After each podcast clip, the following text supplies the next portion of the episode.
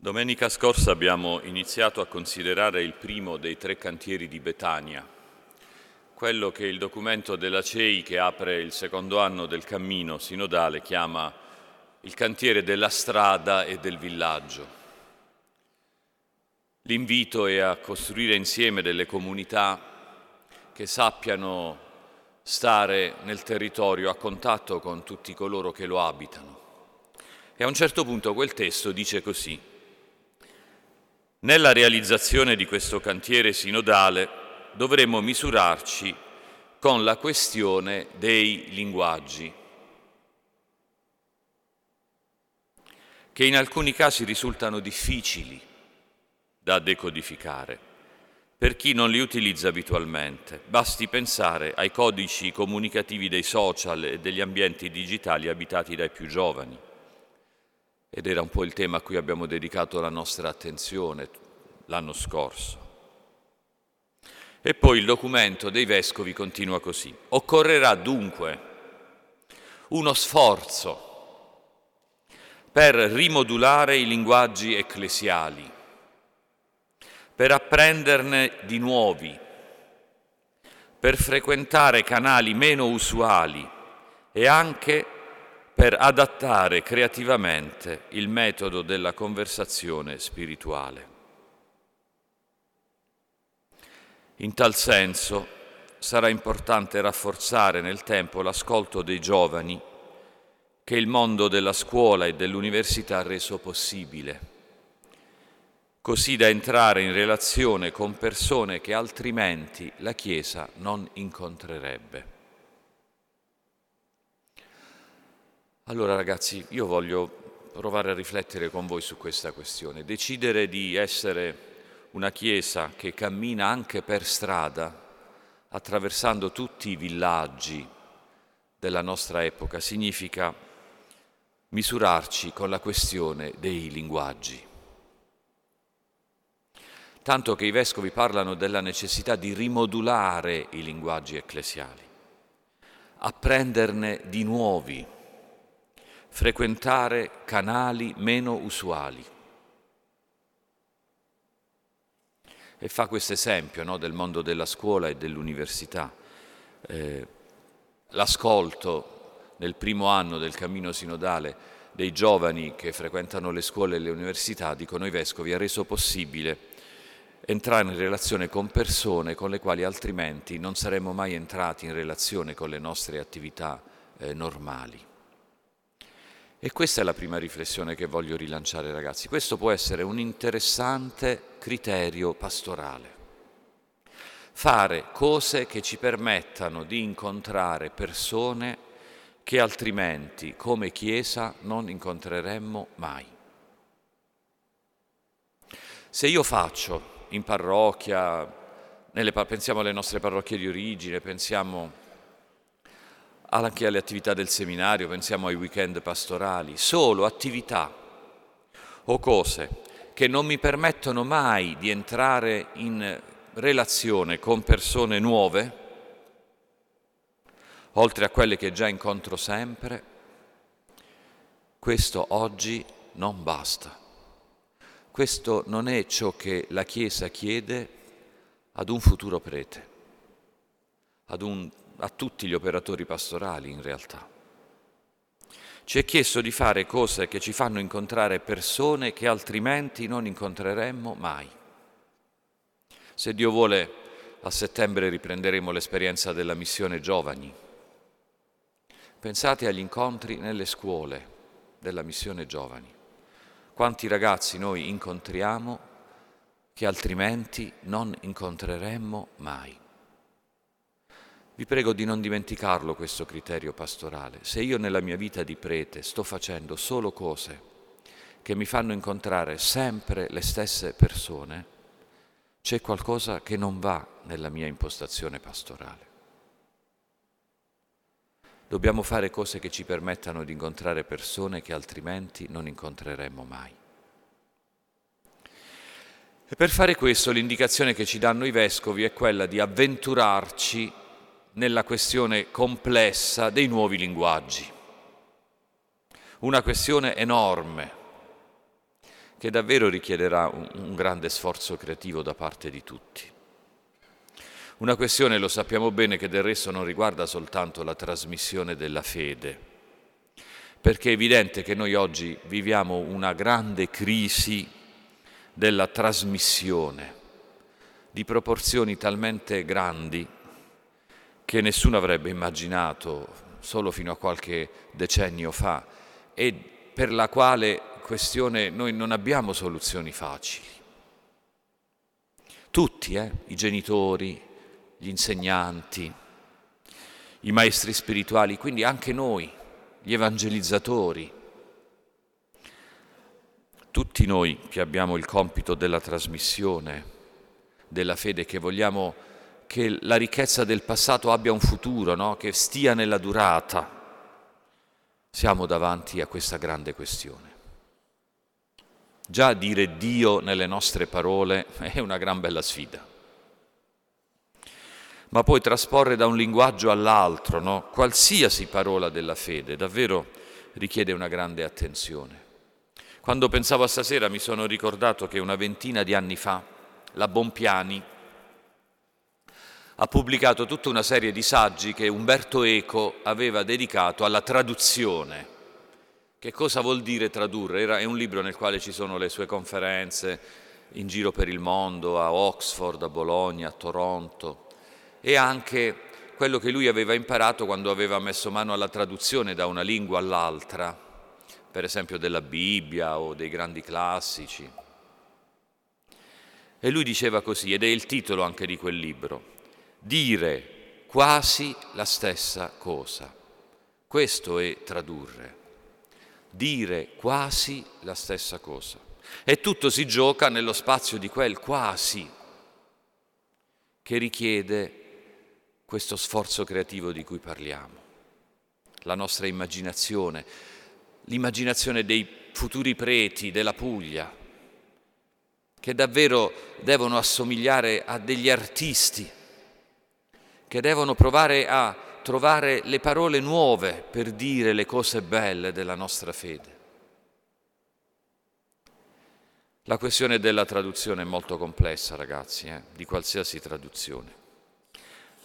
Vi leggo un piccolo esercizio. Sapete che come semiologo Umberto Eco gli piaceva giocare, no? gli piaceva anche complicare molto le cose. Allora sentite questo. Supponiamo che in un romanzo inglese un personaggio dica It's raining cats and dogs. Stanno piovendo cani e gatti.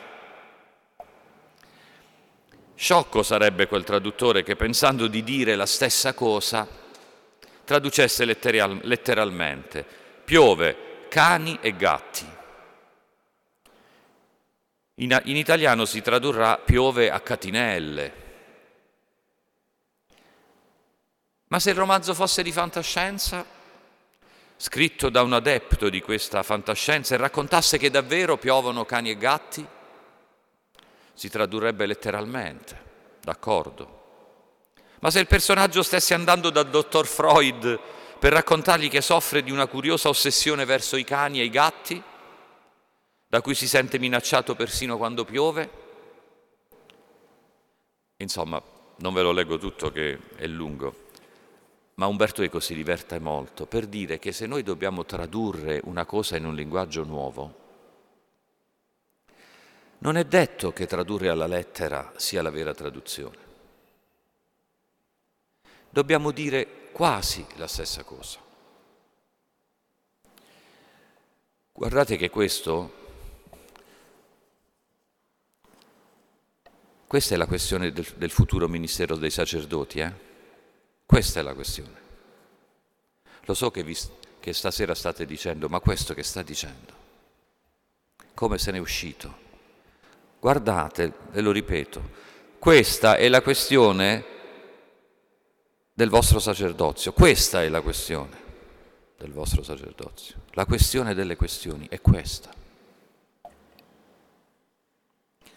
Si tratta di dire le cose della nostra fede, trovando il coraggio di dire delle parole ponte, delle parole nuove, per poter essere compresi da chi appartiene a un'altra lingua, E le persone oggi appartengono a un'altra lingua da quella nostra, a un'altra lingua. Stanno su un altro pianeta,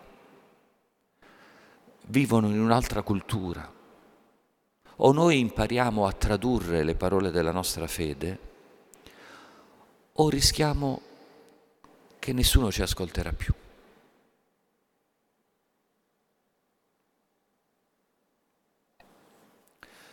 Di questa grande questione complessa della, dei linguaggi, ragazzi, della traduzione, io vorrei sottolineare un elemento. Per tradurre e farci capire, dobbiamo stare attenti a una cosa, cioè riuscire a suscitare la stessa reazione in persone che se devi tradurre dall'inglese all'italiano diremmo, in persone che abitano in aree geografiche diverse, che parlano lingue diverse. Noi nell'evangelizzazione dobbiamo dire provare a suscitare la stessa reazione anche in persone che abitano in mondi culturali diversi.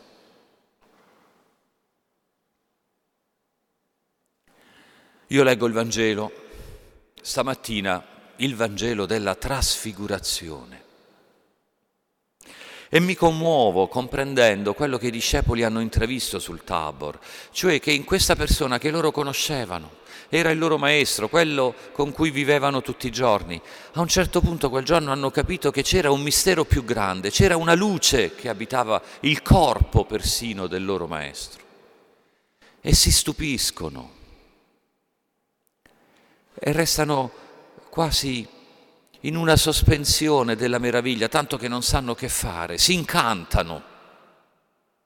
Va bene, voi provate a dire ai ragazzi questa parola, la trasfigurazione. E che cosa capiscono?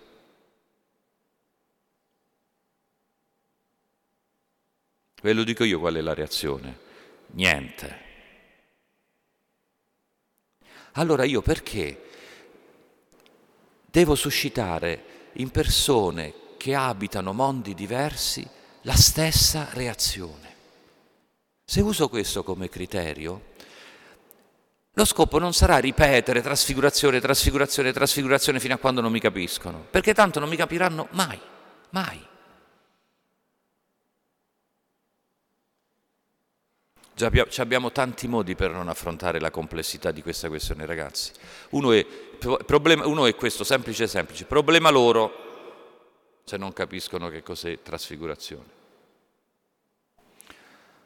Un altro modo è negare il problema. No, no, ma lo capiscono tutti la parola trasfigurazione. Oh, io sono andato al liceo durante la missione giovane e ho detto trasfigurazione, piangevano tutti.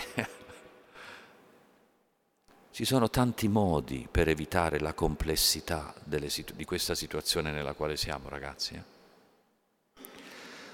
Oppure devo provare a chiedermi, ma io come posso fare in quella classe di liceo, ormai stiamo facendo questo esempio della missione giovani, ma in questa classe del professionale maschile, che cosa posso fare perché abbiano un po' la reazione che hanno avuto i discepoli sul Tabor, tanto da capire quello che io voglio dire quando dico trasfigurazione. E se io provassi a, a far mettere in fila tutte le foto che hanno sul cellulare, da quando erano bambini ad adesso, e gli facessi dire, senti, ma perché tu sei la stessa persona? Qual è il segreto del tuo corpo che pure è cambiato molto? E gli facessi ragionare a partire da questo. E se io dicessi a quei ragazzi terribili del professionale maschile, ma ti è successo mai che quando hai visto il corpo di una persona a cui vuoi bene, hai come visto una luce? La prima cosa che farebbero i ragazzi del professionale è ridere. Però ragazzi noi dobbiamo essere intelligenti e stare al gioco, perché tra una risatina e un ammiccamento sessuale, quei ragazzi si avvicinerebbero di un passetto al mistero della trasfigurazione, più che se noi dicessimo la trasfigurazione. Dobbiamo essere intelligenti come evangelizzatori.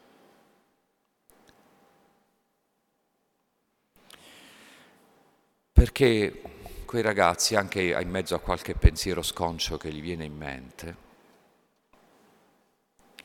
avrebbero un po' nel cuore la reazione che hanno avuto i discepoli sul Tabor quando si sono stupiti dall'aver scoperto che nel corpo di Gesù, il rabbì di Nazareth, c'era una luce, c'era una luce.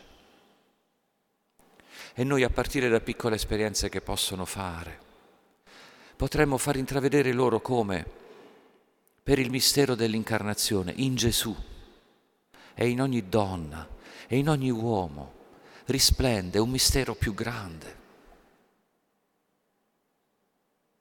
E noi oggi non riusciamo più a dirlo se diciamo trasfigurazione, perché non ci capisce nessuno. Nessuno sa che cosa vogliamo dire. Dobbiamo provare a usare questo criterio, ragazzi. Tradurre, trasporre una cosa da un linguaggio ad un altro, provare a creare delle parole ponte, deve poter suscitare in persone appartenenti a mondi diversi una reazione la più simile possibile. Capite che sfida straordinaria ci, sta davanti. Capite anche che, che, che, paura che ci fa tutto questo, ma che sollecitazione al nostro amore, alla nostra carità, alla nostra fede. Riusciremo a essere preti così? Riusciremo a costruire una chiesa così?